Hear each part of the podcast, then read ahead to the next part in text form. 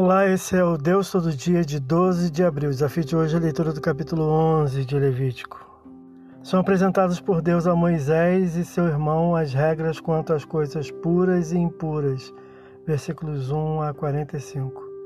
Animais puros ou impuros seriam distinguidos doravante, terrestres, aquáticos, aves, insetos, roedores e répteis. Os impuros são listados aos quais nem sequer deveriam tocar nem com objetos, caso morto, sob pena de ficarem também impuros, incluídas suas vestes. Versículos 7, 26 a 39. As leis visavam a separação do povo de algo que o contaminasse, adoecendo-os. Versículo 43 e 44. O princípio era a santidade divina, a qual deveriam assemelhar. Versículos 45 e 46. Esse é o Deus todo dia, uma leitura que você possa ouvir Deus falar através da sua palavra. Agora segue a mensagem de pensamento do dia do pastor Heber Jamil. Até a próxima.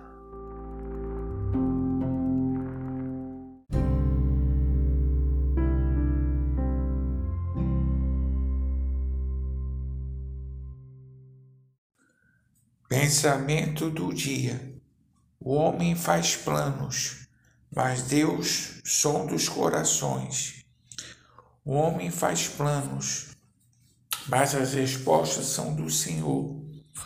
O problema não é planejar, mas sim a arrogância de confiar em si demasiadamente e não confiar em Deus.